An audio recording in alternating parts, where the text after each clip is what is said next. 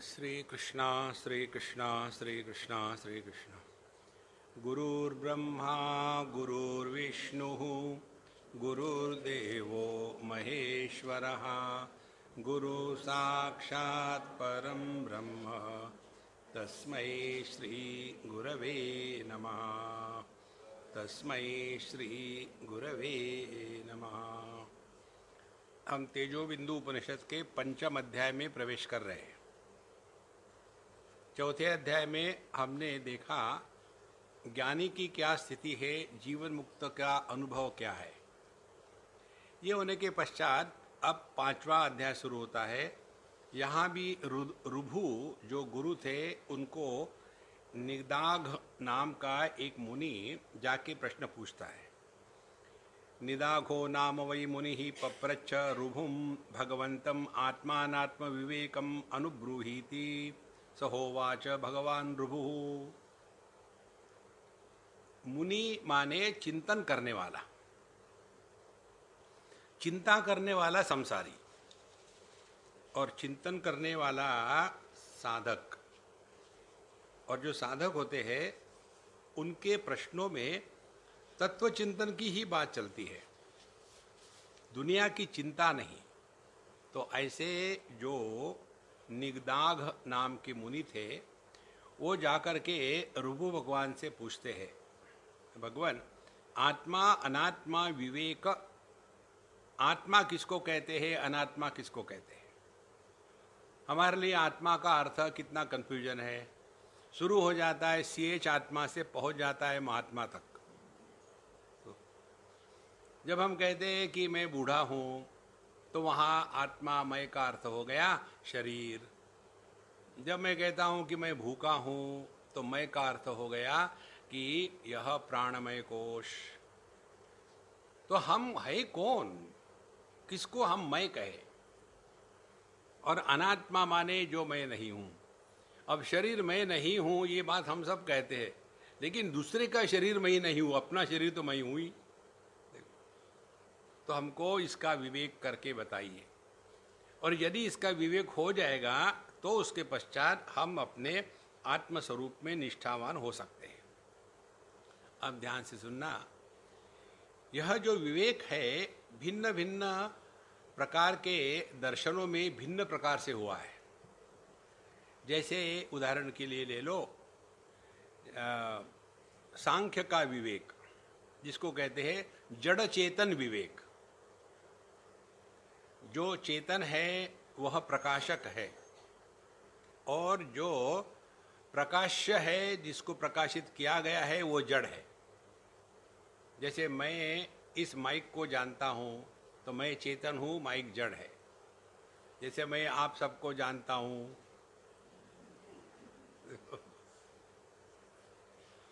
तो मैं जिसको देख रहा हूँ वो आप नहीं हो, यही तो सीखना है।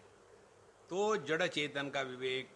फिर भक्ति में आते हैं तो कहते हैं सुख दुख का विवेक। तो एक विवेक होता है चित्त को लेकर के, दूसरा आनंद को लेकर के।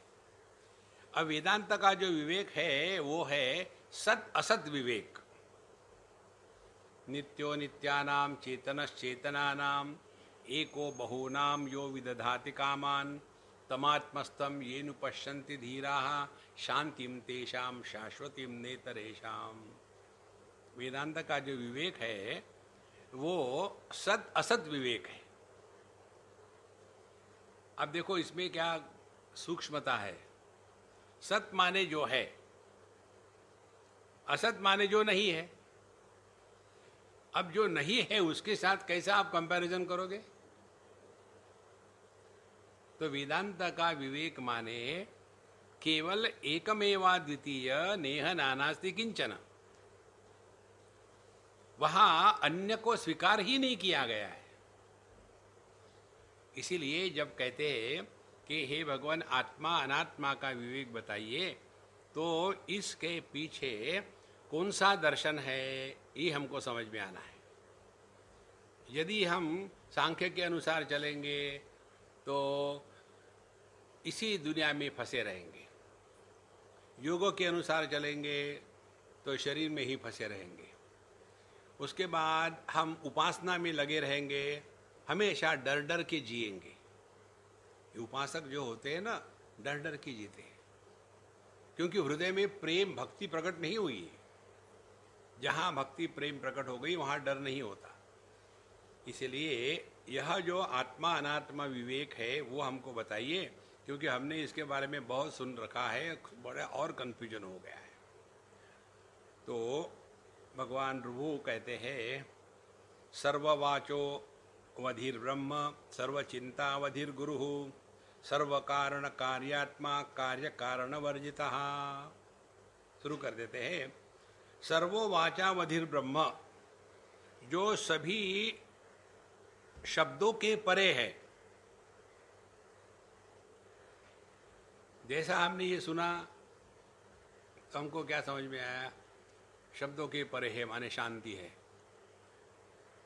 और फिर हमने शब्द के अभाव को विषय बनाया, तो हमारे ज्ञान से अनात्म भाव खत्म नहीं हुआ। पहले मैं शब्दों को ग्रहण करता था, अब मैं शब्द के अभाव को ग्रहण कर रहा हूं। देखो, इसीलिए सर्ववाचो वधीर ब्रह्म, आप जो पूछ रहे महाराज वो सभी शब्दों के परे है। और सर्वचिंता वधीर गुरु हो, और गुरु कौन है जिससे आप सीखना चाहते हैं? जिसको आप समझ नहीं सकते। जो समझ में आता है वो महागुरु होता है, जो समझ में नहीं आता वो असली गुरु होता है। देखो महाराज, नॉर्मली क्या हो जाता है कि हम लोग, जैसे एक उदाहरण आपको बताएं, एक महात्मा जी थे, आराम से बैठे थे, चेला बैठ करके तम्बाकू खा रहा होगा। तो महात्मा जी के पास एक सज्जन आए और पूछते हैं, महाराज जी आदमी जब तक के मेहनत नहीं करता तब तक के कुछ नहीं मिलता, ठीक है ना? बिल्कुल ठीक है बेटा, तुमने सब समझ लिया। चला गया। दूसरा आके कहता है, महाराज जी मेहनत तो करनी पड़ती है, लेकिन जब तक के भगवान की कृपा नहीं होती तब तक काम पूरा नहीं होता। तो महाराज जी ने कहा, हाँ बेटा तुम ठीक कह रहे, वो भी चला गया। तीसरा टपका, महाराज जी कुछ करो ना करो, भगवान की कृपा होती है ना, सब संभव है। महाराज जी कहते बिल्कुल ठीक है, वो भी चला गया।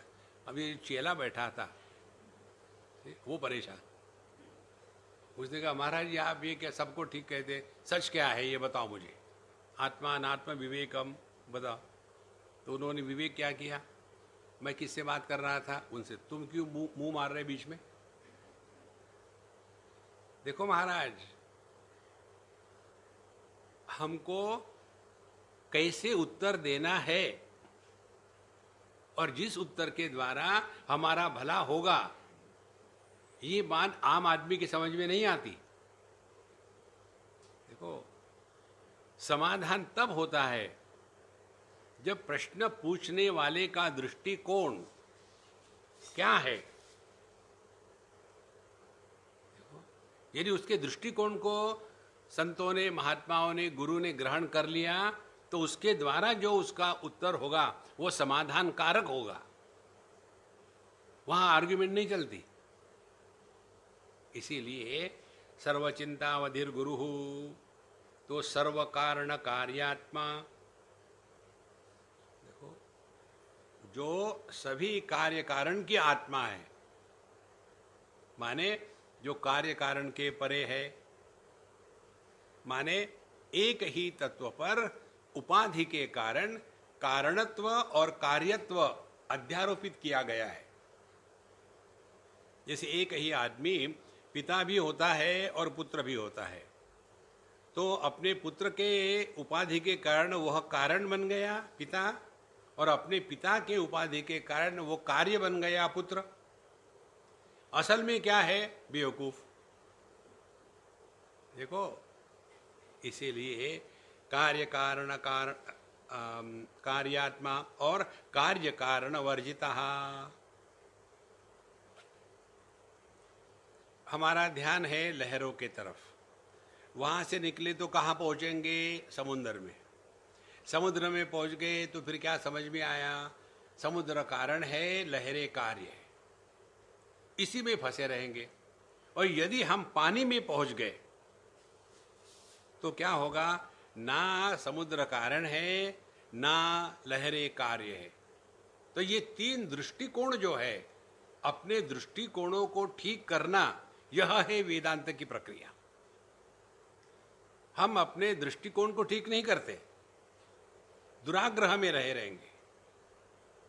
देखो, इसीलिए सर्व कारण कार्यात्मा कार्य कारण वर्जिता, तो पानी के ही कारण समुद्र कारण बना, उसी पानी के ही कारण लहर कार्य बनी, लेकिन पानी कार्य कारण के परे है।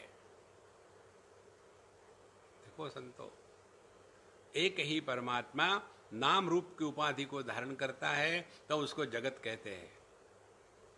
वही परमात्मा जब पंचकोशों की उपाधि को धारण करते हैं तब उसको जीव कहते हैं, और वही परमात्मा जब माया के उपाधि को धारण करता है तो उसको ईश्वर कहते हैं।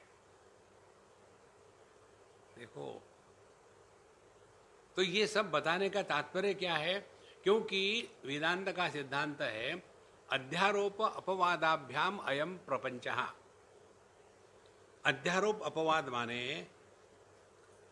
सादे शब्दों में बताए तो मॉरल ऑफ द स्टोरी।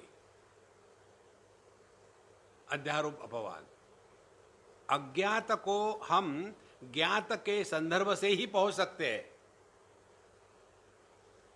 देखो, हमको क्या मालूम है दुनिया, तो हमको क्या बताएंगे शास्त्र?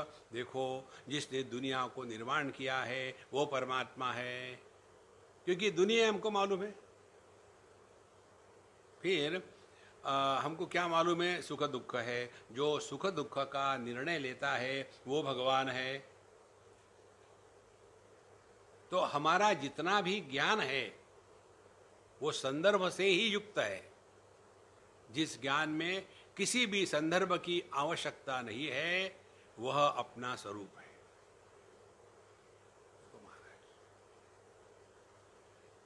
अपने होने में क्या संदर्भ है? कुछ नहीं। इसीलिए सर्व कारण कार्यात्मा कार्य कारण वर्जिता, यदि ये बात हमारे हृदय में उतर गई तो साधना क्या होगी? ये जो क्यों क्यों क्यों क्यों करने का चक्कर है वो खत्म हो जाएगा। ऐसा क्यों? ये ऐसा ही होता है। कार्य कारण के परे जाना, कार्य कारण वर्जिता, सर्व संकल्प रहिता, सर्वनादमय शिव, सर्ववर्जित चिन्मात्र, सर्वानंदमय परः। आत्मा क्या हो गया? सर्व संकल्प रहिता। संकल्प का जन्म होता है ज्ञान के बाद। जैसे एक अमुक वस्तु है, ये ज्ञान हो गया। अब उस वस्तु को देख करके मन में विचारों के तूफान उठने शुरू हो जाते हैं। ये वस्तु अच्छी है, ये वस्तु आवश्यक है, ये वस्तु सुख का कारण है, इस वस्तु के अभाव में मैं अपूर्ण हूँ। देखो, और यह जो ज्ञान के ग्रहण होने के बाद संकल्पों का तांता लगा रहता है, उसके कारण संसार निर्माण होता है। केवल ज्ञान में संसार निर्माण नहीं होता। देखो महाराज, बहुत आवश्यक बात है ये समझना। तो सर्व संकल्प रहिता, तो यदि अपने आत्मस्वरूप को पहचानना है, आत्मानात्म विवेक, तो करना क्या है? यही करना है। अब खाली पीली विचार करना छोड़ दो। आपको क्या होता है कहने के लिए? बड़ा कठिन है। हाँ, कठिन तो है। कठिन इसलिए है कि हम करना चाहते हैं, होने नहीं देते। हम लोगों को कंप्लेन करने की आदत पड़ी है। केवल इतना ही चिंतन करें, विचार किसको आ रहे हैं, और फिर जिसको विचार आ रहे क्या वो असली है कि कर्नाटक का है? देखो, जैसे आपने इस दिशा में चिंतन शुरू कर दिया, विचार अपने आप शांत हो जाएंगे। तो सर्वसंकल्प रहितः, दूसरी महत्व की बात, यदि हमारे विचार इस प्रकार से शांत नहीं हो सकते तो मन को बिजी रखो। आप ध्यान से सुनना, बहुत सूक्ष्म विचार है। मन में दो प्रकार के विचार होते हैं। एक प्रकार के विचार मन में एक बहुत जोर का प्रवाह निर्माण कर देते हैं।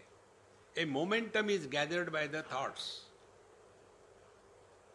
जैसे बारिश के दिनों में ये जो छोटे छोटे नाले होते हैं, नदी भी नहीं, छोटे ही, नदी के से ही छोटे, तो उसमें बारिश के समय में कितना जोर से पानी बहता है, जो भी आया उसको उखाड़ के ले गया। वहाँ कारण क्या है? पानी नहीं है, पानी के जो प्रवाह की जो गति है उसमें बह जाते हैं।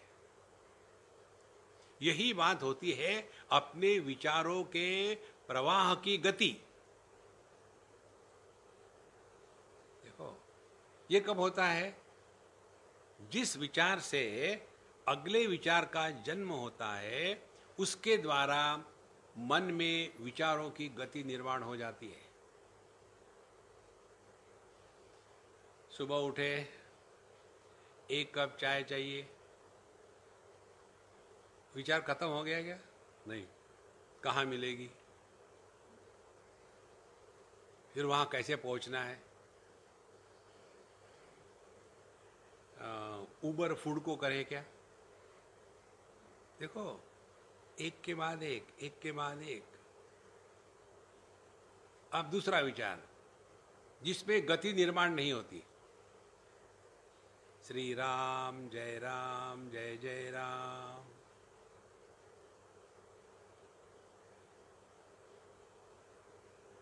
श्री राम, जय राम, जय जय राम।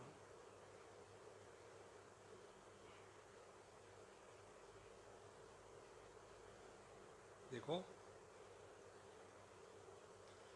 ये जो कंप्लेन करने की आदत है ना, उसको तोड़ना है।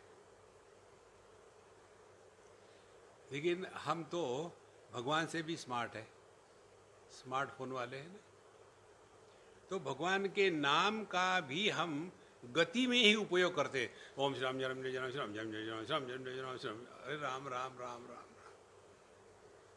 वहाँ कोई हिसाब पूरा करना है क्या?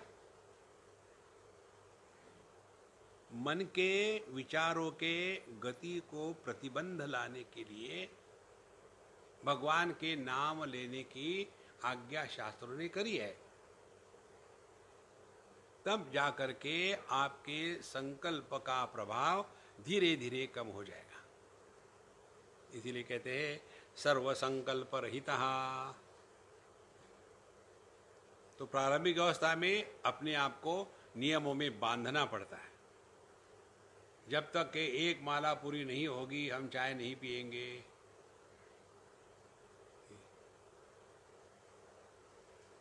तो फिर जल्दी जल्दी करो तो सही। मन की विशेषता ये है कि जो भी कार्य आप उसको 2-4 दिन नियम से लगाओ, उसके बाद उसको अपने आप एक हैबिट बन जाती है, स्वभाव बन जाता है। और ये अपने आप को करना है, कोई नहीं कर सकता हमारे लिए। सर्व संकल्प रहितः। अब संकल्प किसको आते हैं? ये ईंट पत्थरों को संकल्प नहीं आते, दुनिया को संकल्प नहीं आते, शरीर को संकल्प नहीं आते। संकल्प आते हैं अपने मन को। देखो, सर्व संकल्प रहितः। उसके पश्चात सर्वनादमय शिवः। सर्वनादमय, सभी शब्दों का प्रारंभ यही से होता है।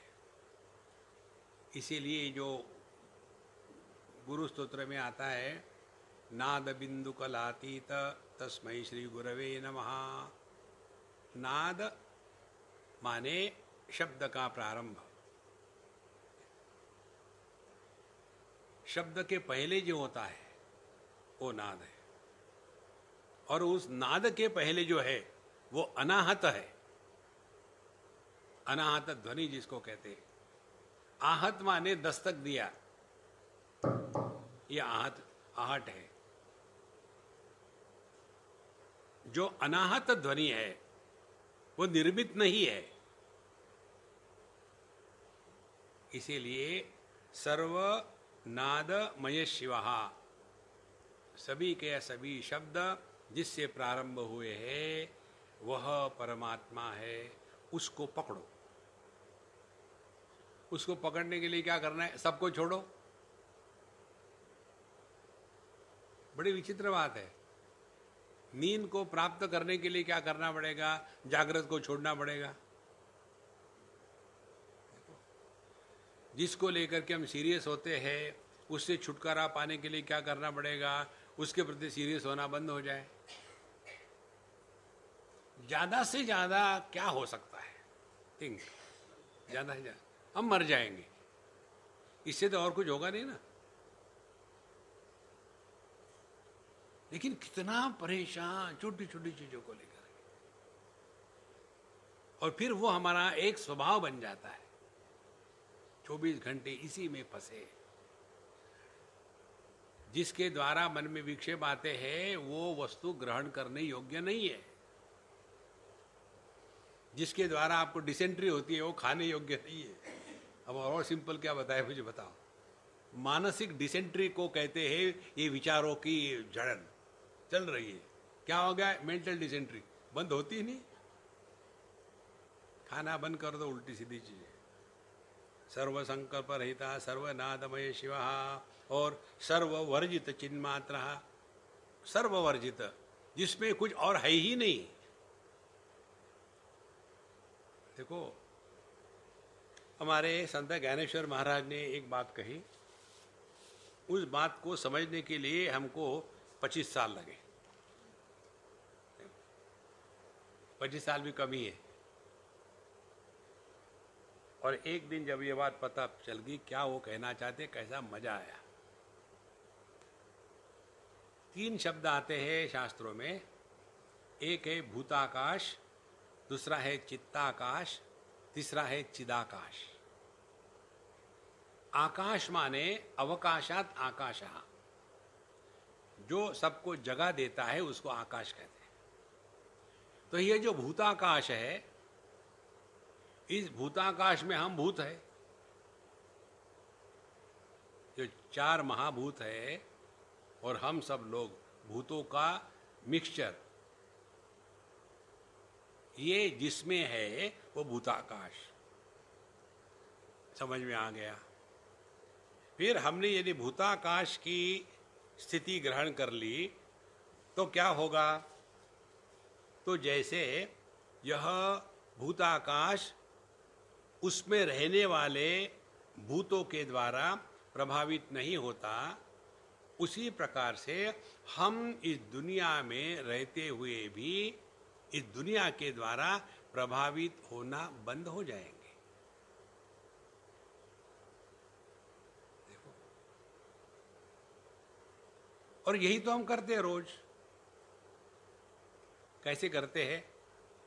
ये भूत जगत से निकल जाते हैं। कहाँ? भूताकाश का भी त्याग कर देते हैं। अब सवाल आता है, भूताकाश का त्याग कर दिया तो ये भूताकाश और उसमें के भूत कहाँ गए? जहाँ से निकले वहीं जाएंगे ना। तब समझ में आता है, यह जो स्थूल भूत है, स्थूल आकाश है, भूताकाश, इसका जन्म होता है मन से।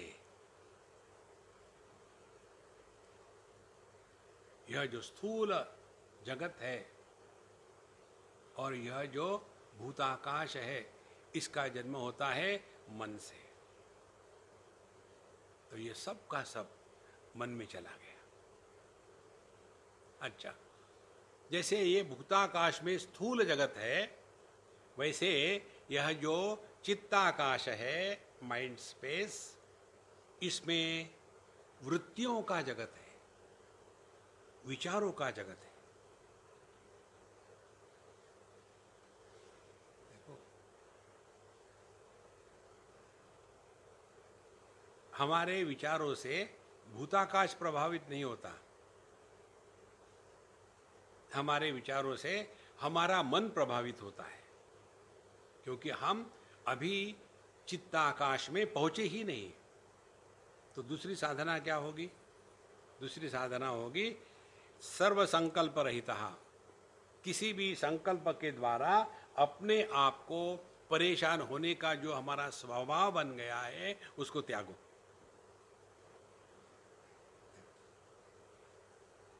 सर्व संकल्प रहितः। अच्छा महाराज, संकल्पों से या वृत्तियों से क्या क्या अनुभव होते हैं? चार प्रकार के अनुभव होते हैं, जागृत, स्वप्न, सुषुप्ति, समाधि। ये चारों के चारों अनुभूतियां केवल चित्ताकाश में हो रही है। स्थूल देह के प्रधानता से, बुद्धि की प्रधानता से जो अनुभव होता है उसको जागृत अवस्था कहते हैं। मन की प्रधानता से, वृत्तियों की कल्पना की प्रधानता से जो अनुभव होते हैं उसको स्वप्नावस्था कहते हैं। इन दोनों के अभाव के प्रधानता से जो अनुभव होते हैं उसको सुषुप्ति अवस्था कहते हैं। और ये सभी संकल्प को अपने साधना के बल से रोक लिया, चित्तवृत्ति निरोध कर लिया, तो उसके द्वारा जो समाधि का अनुभव है वह भी मन का ही है। देखो, सर्व संकल्प रहितः। तो हमने चित्ताकाश की धारणा करके ये सब चित्त की वृत्तियों से निकल गए। उसके बाद पहुंच जाते चिदाकाश में। अब ध्यान से सुनना, जब ज्ञान वृत्ति के माध्यम से होता है तब उसमें द्वैत का निर्माण होता है। जानने वाला जाना गया। लेकिन जब ज्ञान चिदाकाश का है, तो चिदाकाश माने क्या? जहां अन्य की प्रतीति नहीं है,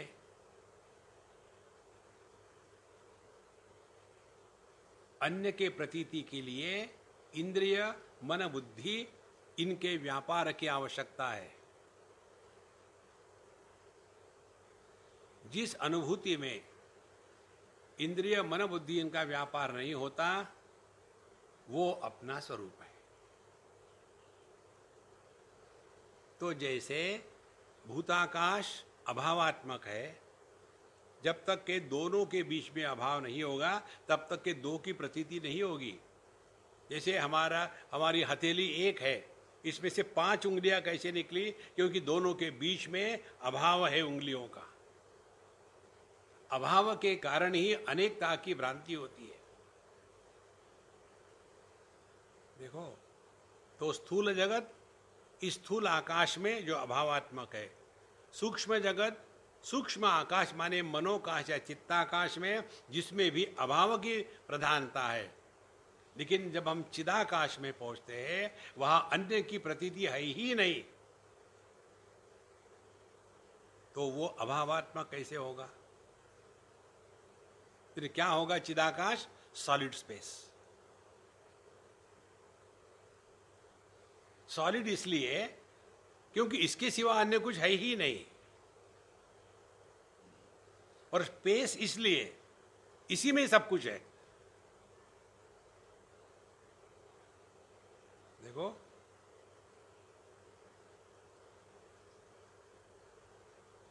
ये है वो सॉलिड स्पेस का अर्थ।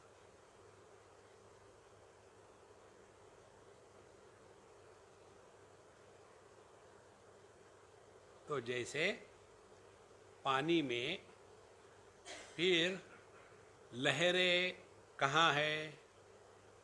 पानी में तो लहरें है नहीं, फिर कहाँ से आती है? बाहर से आती है क्या? नहीं। फिर कहाँ से आती है? पानी से आती है। पानी से यदि लहरें आती है तो पानी में ही तो है।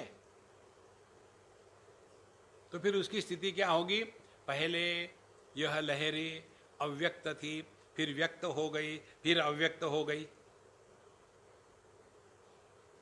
देखो संतो, ये सूक्ष्मता से चलते रहो न, चिंतन करो तो अपने आप सब चिंता से उपरत हो जाएंगे।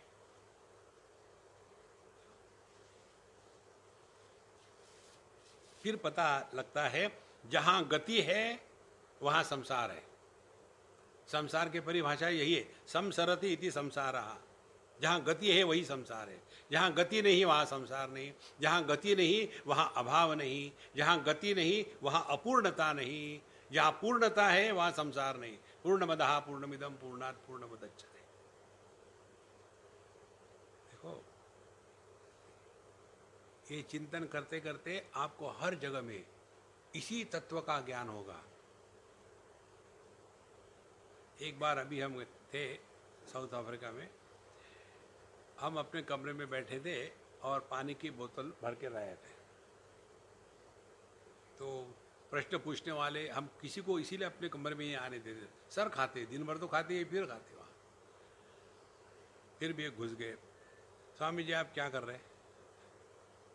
उस समय मेरे हाथ में एक पानी की बोतल थी, मैंने खेल रहा हूँ। क्या खेल रहे हैं देखो। फिर पानी की बोतल में 3/4 पानी था। हमने कहा आप मेरे प्रश्न के उत्तर दो, तुम एक प्रश्न मत पूछो। फिर मैंने वो पानी की बोतल जो थोड़ी खाली थी उसको हिलाया। क्या हो रहा है बताओ? बोले पानी की बोतल हिल रही है और पानी हिल रहा है। बहुत बढ़िया, पकड़ के रखो इस ऑब्जर्वेशन को। फिर उसको पूरा भर दिया, एक भी बबल नहीं उसमें पानी का। फिर टाइट कर दिया, फिर हिलाया ना, आप बताओ आप क्या हो रहा है? मेरी बोतल हिल रही है, बहुत बढ़िया, और पानी नहीं हिल रहा, बहुत बढ़िया। तीसरा एक्सपेरिमेंट, पानी को एकदम निकाल दिया, खाली कर दी बोतल। खाली होने के पश्चात फिर बोतल को हिला, अब क्या हो रहा है? मेरी बोतल हिल रही ना, और कुछ नहीं हिल रहा। अरे उसके अंदर कुछ है ही क्या? पहले तो पानी देखा था ना, आप कुछ है? बोले कुछ नहीं है। कुछ नहीं और है, दोनों कैसे हो सकता है? हाँ स्पेस है, यानी स्पेस हिल रही है क्या? पानी जब बोतल हिलती है तब? बोले नहीं। अब क्या समझ में आया? तो समझ में इसलिए आया कि मैं गलती से यहाँ आ गया। देखो, हमने कहा महाराज जब बोतल पूरी भरी है वहाँ कहीं एम्प्टीनेस नहीं है तो पानी में हलचल नहीं हो सकती। जब कुछ भी नहीं है तो भी हलचल नहीं होती। देखो, जब ज्ञान परिपूर्ण है तो संसार नहीं, जब ज्ञान है ही नहीं गहरी नींद में तब संसार नहीं। संसार कब शुरू होता है? जब बोतल आधी भरी हो। या तो उसको पूरा भरो या एम्प्टी करो। सर्व संकल्प रहिता। देखो संतो, सर्व वर्जित चिन्ह मात्र। इसीलिए भगवद गीता के द्वितीय अध्याय में भगवान कहते अर्जुन को, अव्यक्तादीनि भूतानि व्यक्त मध्यानि भारत, अव्यक्त निधनान्येव तत्र का परिदेवना। पहले सब अव्यक्त था, फिर व्यक्त हो गया, फिर अव्यक्त हो गया। ये रोज का धंधा हम करते हैं ना, सपना आया अच्छे बुरे खत्म हो गया, फिर सपना आया फिर खत्म हो गया। इसी प्रकार से जागृत सपना, अब जागृत सपना चल रहा है। जो सो सकते हैं वो इसी समय मुक्त हो गए सत्संग से, तो फिर खत्म हो गया और फिर जग गए। ये तो अखंड चल रहा है, इसमें क्या नाविन्य है? इसीलिए सर्ववर्जित चिन्ह मात्र, अपने स्वरूप में कुछ भी नहीं है। अपने को छोड़ करके कुछ भी नहीं है, इसी को कहते शून्य। लेकिन ये बुद्धिस्ट जो है ये शून्य को ही विषय बना लेते हैं। देखो, शून्य का अर्थ है अन्य का अभाव। अन्य के अभाव को ही कहते परिपूर्णता। इसीलिए Sarva Varjata Chinmatraha Sarvanandamaya Paraha. अब दोनों स्थिति में जब परिपूर्णता है तब आनंद है, जो कुछ भी नहीं है तब आनंद है। एक कहानी हमने आपको बताई थी, एक राजा थे, अपने मंत्री के साथ अपने बगीचे में घूम रहे थे, तो वहाँ का जो गार्डनर था माली, उस माली को देखा राजा ने, और वो अपने मस्ती में काम कर रहा था, गुनगुना रहा था, कोई नाम ले रहा होगा, जो भी कर रहा होगा, और अपना काम कर रहा था, मस्त था। राजा ने पूछा अपने मंत्री को, देखो इसके पास कुछ भी नहीं है, कितना मस्त है, क्या कारण हो सकता है? बोले कल बताएंगे। फिर उस रात को उस मंत्री ने उस माली के झोपड़ी के बाहर में एक 99 गोल्ड कॉइन्स की थैली रख दी। सुबह जब वो उठा, बाहर जा रहा था तो पैर टकराया, देखा क्या है, अंदर आकर के अरे इसमें तो पैसे निकले, गिनने लग गया, गिनना शुरू कर दिया, 1 से लेकर के 99 तक। 99 कैसे हो सकते, मेरे गलती होगी गिनने में, कभी इतने गिने ही नहीं थे अपनी ज़िंदगी में। फिर से गिनो, फिर से गिनो, 99 बार गिने, फिर भी 99 निकले। आप उसने उसको गड्ढा करके गाड़ दिए, वहाँ कोई देखे ना, चुरा के न ले जाए। और उसके पश्चात काम नहीं चला गया। फिर राजा और मंत्री आए, लेकिन आज का माली भिन्न था। पानी कहीं जा रहा है, कहीं घास ठीक नहीं हो रही है, और चिंता कर रहा है। और देखने के बाद अब राजा ने कहा इसको क्या हो गया, तो मंत्री कहता है महाराज इसने आपका क्लब ज्वाइन कर लिया है। मेरा क्लब? हाँ जी, कौन सा क्लब? 99। बस 1 रुपया मिल जाए तो 100 हो जाएंगे, एक बंदा नोट आ जाएगा। 99 एक ही, बस एक ही चाहिए। देखो महाराज,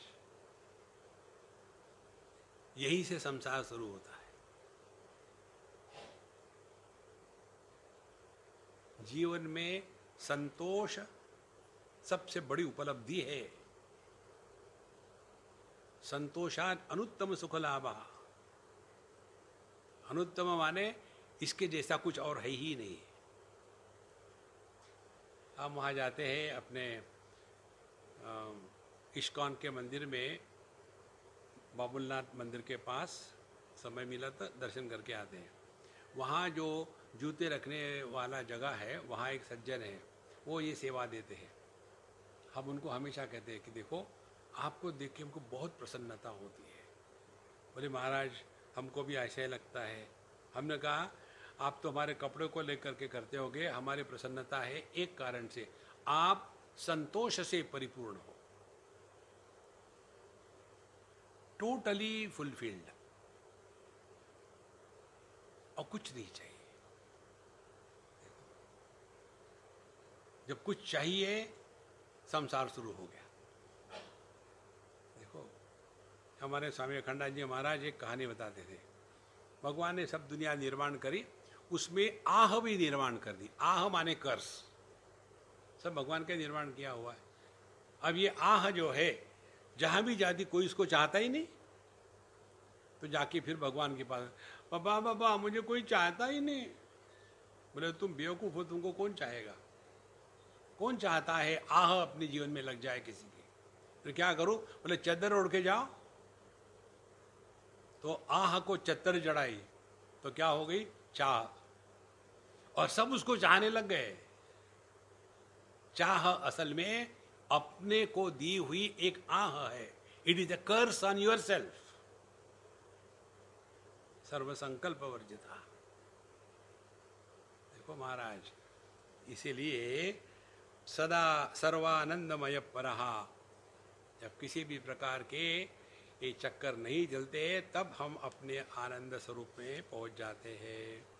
सर्व तेज प्रकाशात्मा Nadanandamayatmakaha Sarvanubhava Nirmuktaha Sarvadhyana Vivarjitaha Sarvateja Prakashatma जो सबका प्रकाशक है लेकिन जिसको प्रकाशित करने के लिए किसी अन्य प्रकाश की अपेक्षा नहीं है। देखो सर्व तेज प्रकाशात्मा न तत्र सूर्यो भाति न चंद्र तारकम नेमा विद्युतो भांति कुतो यमग्निः तमेव भांतम अनुभाति सर्वम तस्य भासा सर्वम इदम विभाति। जिसके कारण यह ज्ञान की त्रिपुटी को प्रकाशित किया जाता है लेकिन जो किसी के द्वारा प्रकाशित नहीं होता वह अपना स्वरूप है। महाराज हम है ये जानने के लिए कौन से इंद्रिय का हम व्यापार करते हैं। अपने होने को सिद्ध करने के लिए हमको कौन से बुद्धि का व्यापार करना पड़ता है? कुछ नहीं। जो प्रमाण निरपेक्ष अनुभूति है उस अनुभूति को कहते हैं परमात्मा। सर्व तेज प्रकाशात्मा नादानंदमयात्मकः। देखो नादानंद, नाद माने शब्द को अर्थ प्रकट होने के पहले जो ध्वनि की स्थिति है उसको कहते हैं नादानंद। नादानंदमयात्मकः। सभी के सभी शब्द वहीं से निकलते हैं। वाणी की परिभाषा में कहो तो वैखरी वाणी, मध्यमा वाणी, पश्चंती वाणी, परावाणी। तो ये परावाणी की बात यहाँ हो रही है। नादानंदमयात्मकः।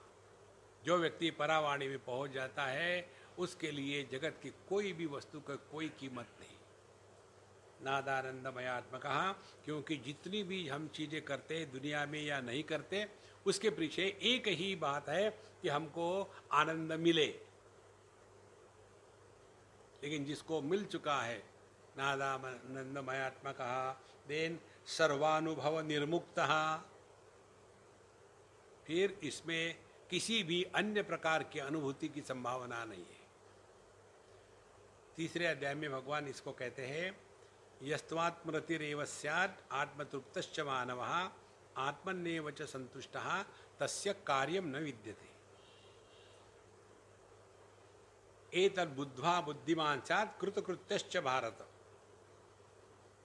देखो जीवन में कृतकृत्यता आ गई। There are no loose ends. ये बाकी है, कुछ भी बाकी नहीं। अभी खल्लास।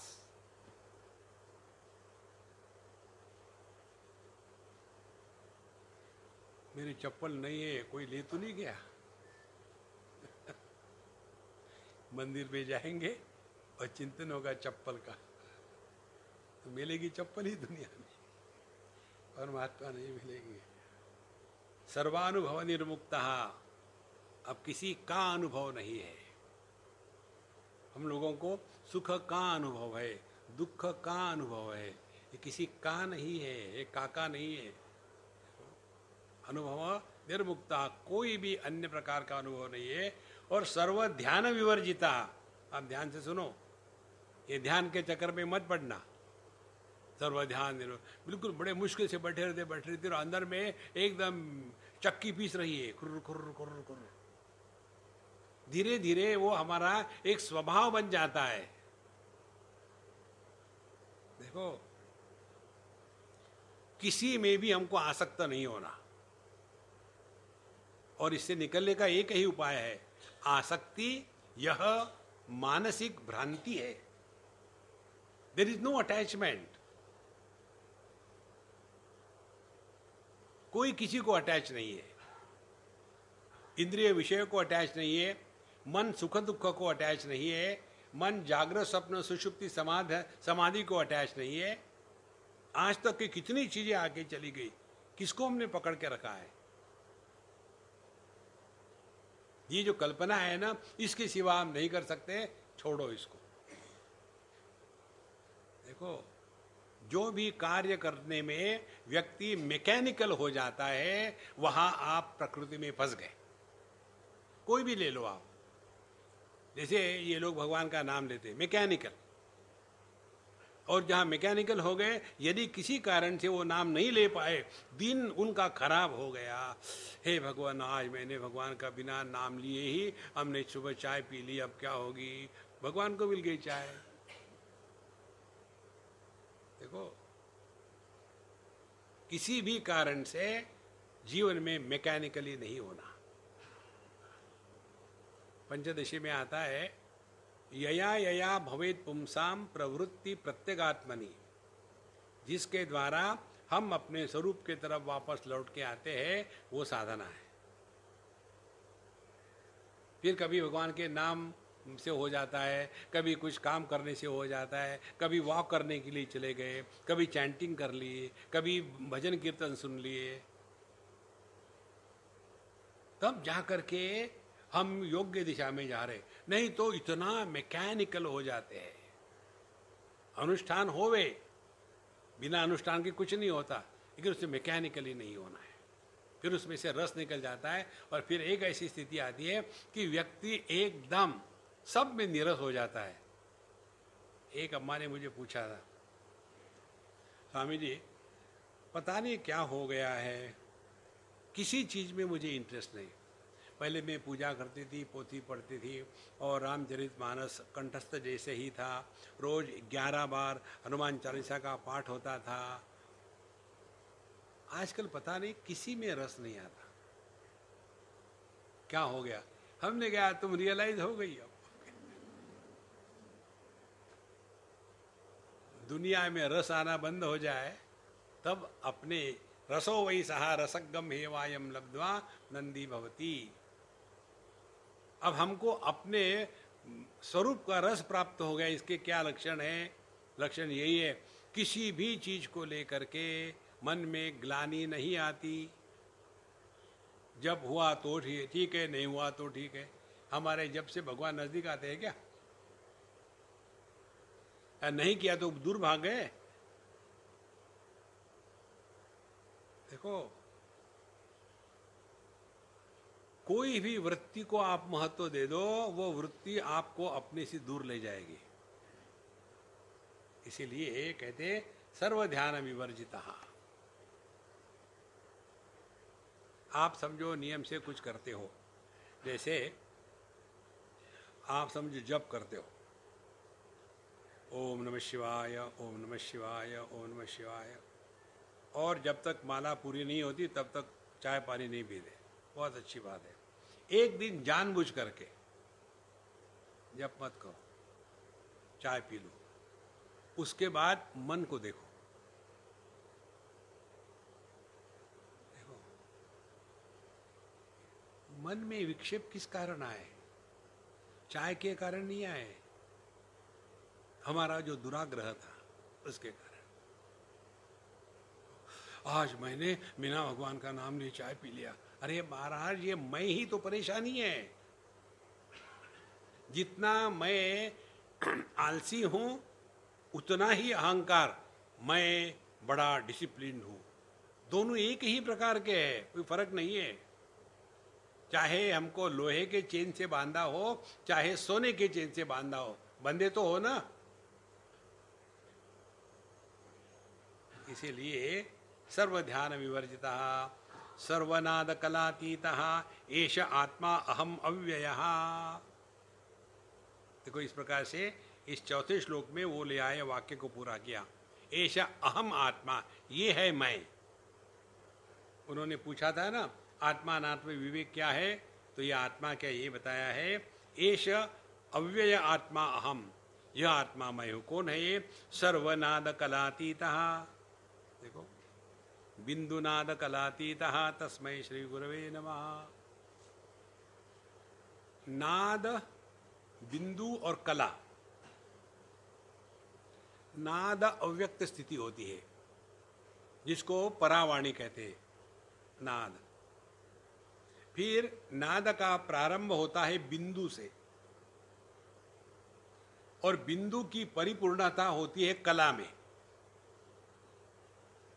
तो नाद हो गई अव्यक्त स्थिति, बिंदु हो गई व्यक्त होने की पहली स्थिति, और कला हो गई अभिव्यक्ति की पूर्णता।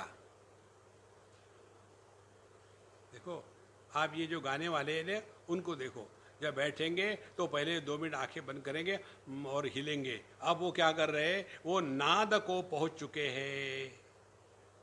फिर बिंदु और फिर सारे गम पूरे के पूरे गम इन्हीं के पास पहुंच जाते, सारे के सारे गम पहुंच गए। अब ये दुखी है। एक गायक गा रहा था और उसने गाया, लोगों ने कहा मुकर्रर, फिर कहो। दूसरे बार, तीसरे बार, चौथे बार, 8वें बार हुआ, फिर वो भी तंग आ गया। आप लोगों को इतना अच्छा लगा, मुझे इतने बार कहलवा रहे। बोले नहीं, जब तक ठीक नहीं गाओगे तब तक गाते रहो। देखो, तो बिंदु नाद कलातीता, तो कला से हट करके बिंदु में आ गए, बिंदु से हट करके नाद में आ गए, और इन सब का जो आधार है वह मैं हूं।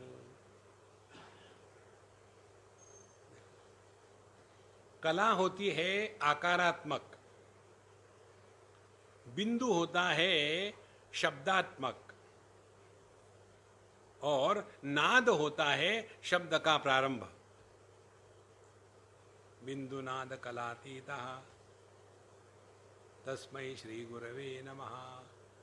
तो कला हो गई यह जागृत अवस्था, बिंदु हो गई स्वप्नावस्था, और नाद हो गई सुषुप्ति अवस्था। जो जागृत, स्वप्न, सुषुप्ति, इन तीनों का आधार होते हुए तीनों के परे है एष आत्मा अहम अव्ययः। यह अपना स्वरूप है। ये है आत्मा अनात्मा विवेक की प्रक्रिया। सर्वनाद कलातीता एष आत्मा अहम अव्ययः। आत्मा अनात्म विवेकादि भेदा भेद विवर्जिता। और यदि आप अपने इस स्वरूप में पहुंच गए तो उसमें आत्मा अनात्मा भेद नहीं है। देखो, नाद, उसके बाद बिंदु, फिर कला। नाद को लखाने के लिए कोई भी शब्द नहीं है। इसीलिए यहाँ का जो स्थान है ना अपना शारदा संगीत का, यहाँ नाद ब्रह्म मंदिर कहते हैं। नाद ब्रह्म, इसका कोई आकार विकार प्रकार अनेकता नहीं है। नाद, फिर बिंदु। अब उसने आकार को धारण करना शुरू कर दिया। किसी भी कला माने आकार का प्रारंभ बिंदु से होता है। आपको कुछ भी लिखना है, राम लिखना है, तो आप पेंसिल लोगे और जहां आपने पेपर पर टिकाई वहां बिंदु आ गया। और बिंदु की अनेकता को ही आकार कहते हैं। केवल एक ही बिंदु हो तो आकार निर्माण नहीं होता। केवल एक ही फूल हो तो माला निर्माण नहीं होती। देखो, और इसीलिए यहाँ कहते हैं आत्मा अनात्म विवाह के भेद। ये तो उनके लिए है जो फंसे हुए हैं इस दुनिया में। तत्व की तरफ से देखे, पानी की तरफ से देखे तो ना समुद्र कारण है, ना लहरें कार्य है। इसीलिए आत्मा अनात्म विवेकादि भेदा भेद विवर्जिता। भेद है क्या अभेद है, चक्र में मत पड़ो, एक ही तत्व है। देखो, जब तक के हम अपने इंद्रिय मन बुद्धि के माध्यम से कार्य करते रहेंगे तब तक के ये भेद अभेद इसी में फंसे रहेंगे। हमको इसके परे जाना है। आत्मानात्म विवेकादि भेदा भेद विवर्जिता शांता शांतादिहीनात्मा नादनंद ज्योतिरूपकः नादांत ज्योतिरूपकः महावाक्यर्थतो दूरः ब्रह्मास्मीति दूरतः। अब देखो, आप पर अब प्रहार होने वाले हैं। आज तक जितना पढ़ा है सब फाड़ फूड़ के फेंक दो।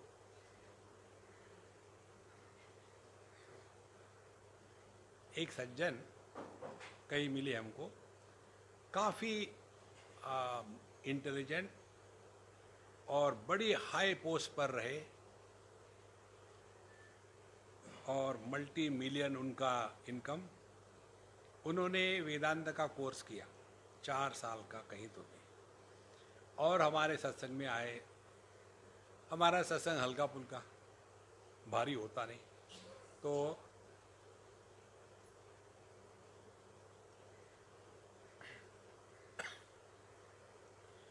फिर सत्संग के बाद उन्होंने कहा, स्वामी जी मुझे कुछ पूछना है। तो मैं चुप रहा। बोले ये इतना सारा बताते हैं वेदांत में, तस्माद् आत्मनः आकाश संभूतः आकाशाद् वायु, ये पूरी प्रक्रिया बताते हैं। फिर जीव का प्रसंग है, फिर स्वर्ग है, नरक है, कर्म है, पाप है, पुण्य है, धर्म अधर्म है। इतना सारा बताने के बाद आखिर में जाकर के कहते हैं न निरोधो न च उत्पत्ति न बद्धो न च साधकः, कुछ है ही नहीं। ऐसा क्यों करते हैं? हमने कहा तुमको परेशान करने के लिए कोई कारण नहीं होता। जब तुम यह नहीं जानते थे ये वेदांत का कोर्स करने के पहले, क्या कमी थी तुम में? खामो वेदांत का कोर्स कर दे, हो गए परेशान। ये तुमको परेशान करने के लिए पढ़ाते हैं, बिजी रहो। और जब तक तुम बिजी रहोगे घर में शांति होगी, वो तुम घटाकाश मठाकाश फटाकाश उसी में फंसे रहो। देखो संतो, नहीं क्या है इसका कारण? हमने कहा देखो आपने पढ़ाया, आपको मैं क्या बताऊं। अज्ञात वस्तु को ज्ञात के संदर्भ से ही लगाया जा सकता है। तुमको यदि ये बताया तत्वमसि, क्या समझ में आया? Depends, if you are a Bengali तत्वमसि, तुम आलसी हो। तो यहाँ कहते हैं शांता शांता शांतादिहीनात्मा, जहाँ शांति अशांति दोनों का अभाव है। फिर क्या है? प्रशांति। अभाव है का मतलब क्या है? जिसका होना न होना समान है, उसको कहते हैं अभाव। देखो भगवद गीता कितने बार हम लोग पढ़े, और ये श्लोक हमने आपको 1000 बार सुनाया है। सुख दुखे समय कृत्वा लाभा लाभो जया जयो ततो युद्धा युज्वस्व नैवम पापम अवापससि। दुनिया में कुछ भी होने दो, अपने मन के शांति के साथ मत खेलो बाबा। और इसको शांत रखने का तात्पर्य समय कृत्वा, जगत में कभी जीत होती, कभी पराजित होती है, कभी लाभ होता है, कभी हानि होती। This is how the world is. इसीलिए शांता शांतादि हीनात्मा। तो कहीं शांति है तो फुदकने की जरूरत नहीं, अशांति है तो रोने की जरूरत नहीं। ये चलते ही रहेगा। लेकिन हमारे चक्कर क्या है? हम इस पूरी दुनिया को एकदम शांत बनाना चाहते, जगत में कुछ भी बुरा नहीं हो।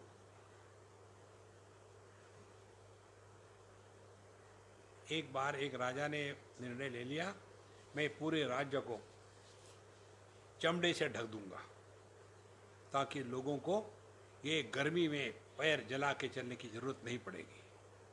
और टेंडर मंगाए,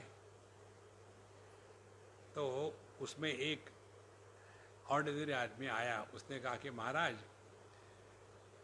इसको मैं कर दूंगा, तो बाकी टेंडर कितने? बोले जितने भी टेंडर होंगे आपके, उसमें से 1/1000 इतना मेरा टेंडर है। बिना देखे बोल रहा हूँ मैं। बाकी टेंडर थे करोड़ों डॉलर रुपये के। इसने कहा मैं कर दूंगा आपको 100 रुपये में। बोले कैसे? बोले दुनिया को चमड़ी से ढकने के स्थान पर अपने पैर को जूते से ढको। देखो आपने अपने पैर में जूते पहन लिए तो दुनिया की गर्मी आपको परेशान नहीं करेगी। अपने मन को शांत रखो। ये दुनिया ऐसे क्यों है? अरे जिसने बनाया उसको परेशान होने दो ना, तुम क्यों परेशान हो रहे हो? इसीलिए शांता शांतादिहीन आत्मा। थोड़े गम है, थोड़ी खुशियाँ, ये जीवन है। अच्छा, नादांतर ज्योति रूप कहा, जो सभी नाद के अंदर ज्योति रूपक है, माने जो सभी का प्रकाशक है, माने जो अव्यक्त और अभिव्यक्त इन दोनों का प्रकाशक होने के कारण इन दोनों के परे है। और उसके बाद महावाक्यर्थ तो दूर रहा, महावाक्य होता है तत्वमसी, और इस तत्वमसी महावाक्य का अर्थ क्या है? अहम ब्रह्मास्मि। अब ये शब्द के चक्कर में मत पड़ो, देखो नहीं तो उसी में फंसे रहते हैं और फिर उसमें केवल पांडित्य का ही प्रभाव बढ़ जाता है। देखो शास्त्र की भाषा हमको समझने के लिए होती है, और यदि हमने ठीक से समझ लिया फिर उसकी अभिव्यक्ति अपनी भाषा में होती है, शास्त्र की भाषा शांत हो जाती है। एक बार पूछा गया था महात्मा जी से, महाराज जी पहले लोग जब लिखते थे तो एकदम समझ में आता था, जैसे भगवान शंकराचार्य के ग्रंथ ले लो, कितनी सहज भाषा है, भज गोविंदम गोविंदम भज मूढ़मते संप्राप्ते सन्निहिते काले नहीं नहीं रक्षति डुक्रुम करणे। कोई भी अनपढ़ आदमी भी समझ लेगा इसको, कितने सहज लिखा है। लेकिन आजकल के जो पंडित लोग लिखते हैं वो समझ भी नहीं आता क्या लिखते हैं। तो महाराज ने बताया, देखो दो प्रकार के लोग होते हैं। एक प्रकार के वो होते हैं जो इसलिए बोलते हैं कि लोगों को समझ में आ जाए, दूसरे ऐसे होते हैं इस प्रकार से बोलेंगे कि लोगों को लगे यार ये बड़ा डिफिकल्ट है, ये अपने मन की बात नहीं है। ये दूसरे प्रकार के लोग पांडित्य वाले होते हैं। इसलिए यहाँ कहते हैं महावाक्यर्थ तो दूर अहम ब्रह्मास्मि अति दूरता। देखो इस शब्द के चक्र में मत पड़ना। ये जो जिनको शास्त्र पढ़ करके और उसके बाद लोगों के सामने प्रवचन करने हैं, बताना है हम बड़े ज्ञानी हैं। स्वामी गड़बड़ानंद श्रोत्रिय ब्रह्मनिष्ठ, किसने दी आपको ये डिग्री? देखो वेदांताचार्य। तो महावाक्यार्थ तो दूरो ब्रह्मास्मि इति अति दूरतः, ये केवल शब्द मात्र रह जाते हैं। तत्शब्द वर्जस्त्वं शब्दहीनो वाक्यार्थ वर्जितः क्षराक्षर विहीनो यो नादांतर ज्योतिरेव सः। तो जो तत्शब्द और त्वम शब्द वर्जितः, तत्त्वमसि महावाक्य में तीन शब्द आते हैं, तत्त्वमसि। तत् माने परमात्मा, त्वम माने आप परमात्मा हो। अब जिसको ये अनुभव आ गया उसका क्या होगा? वो चुप बैठेगा। और जिसको प्रवचन करने हमारे जैसे, वो आपको कंफ्यूज करेगा। देखो तत् शब्द माने जो है तत् शब्द का जो पंच महाकोशों में फंस करके अपने को भिन्न कोशों के साथ तादात्म्य करके अपना जो चैतन्य स्वरूप है उसको ढक देता है, उसको त्वम पद कहते हैं। क्या समझ में आया? अच्छा लगा? समझ में नहीं आया कुछ? अच्छा लगने से क्या होता है? ये कोई चॉकलेट है क्या? इसीलिए तत् शब्द वर्ज त्वम शब्द ही नहा, जहां तू मैं है ही नहीं, या बोलने की क्या आवश्यकता है? देखो फिर हम बताते हैं ये उपदेश किस लिए आता है शास्त्रों में, क्योंकि हम जहां फंसे हैं वहीं से हम तो निकालना है। जैसे हमको पूछा, स्वामी जी आपका लेक्चर कहाँ है? अमुक वहाँ, वो कहाँ है, कैसे आए वहाँ? हमने पूछा भाई आप कहाँ रहते हो? बोले आपको इससे क्या मतलब है, आप ये बताओ कि आपका वो स्थान लेक्चर का कहाँ है, कैसे आए? हमने कहा कोई बात नहीं, ऐसे करना 100 पाउलो से फ्लाइट ले करके Washington DC पहुँच जाना, वहाँ से वहाँ रशिया वो वर्ल्ड कप देख करके कलकत्ता पहुँच जाना। आप ऐसा क्यों बता रहे हैं? मुझे पता ही नहीं आप कहाँ हो। तो हम कहाँ हैं? हम फंसे हैं इस मय में, वहां से हमको निकालना है। और गंतव्य क्या है? तत् माने जिसके बारे में सुना है लेकिन मालूम नहीं। जो उपलब्धि ज्ञान से होती है वो निर्मित नहीं होती, इसीलिए उसको कहते हैं सेल्फ डिस्कवरी।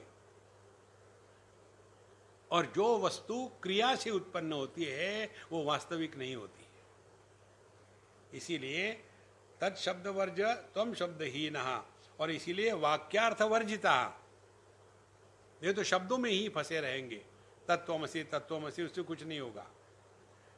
और शब्द वर्जिता, फिर क्षर अक्षर विहीन, यहाँ जिसका कभी नाश नहीं होता। ये किसका नाश नहीं होता ये किस लिए कहते हैं? क्योंकि हम नाशवान जगत में फंसे हुए हैं। आकाश को लेकर के कभी ये प्रश्न मन में आता है क्या, आकाश कहाँ है, आकाश की लंबाई चौड़ाई कितनी है, आकाश कहाँ से प्रारंभ होता है, आकाश में विकार क्या है? ये कभी प्रश्न आ ही नहीं सकते मन में।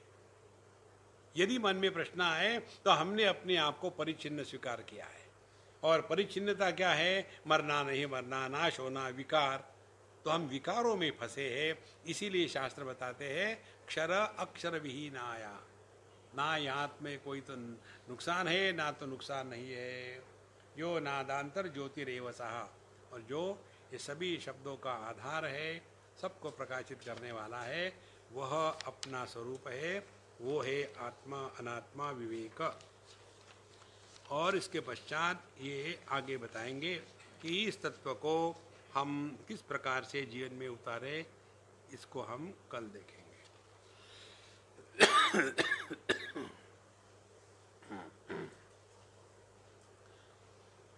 ओम पूर्णमदः पूर्णमिदं पूर्णात् पूर्णमुदच्यते पूर्णस्य पूर्णमादाय पूर्णमेवावशिष्यते।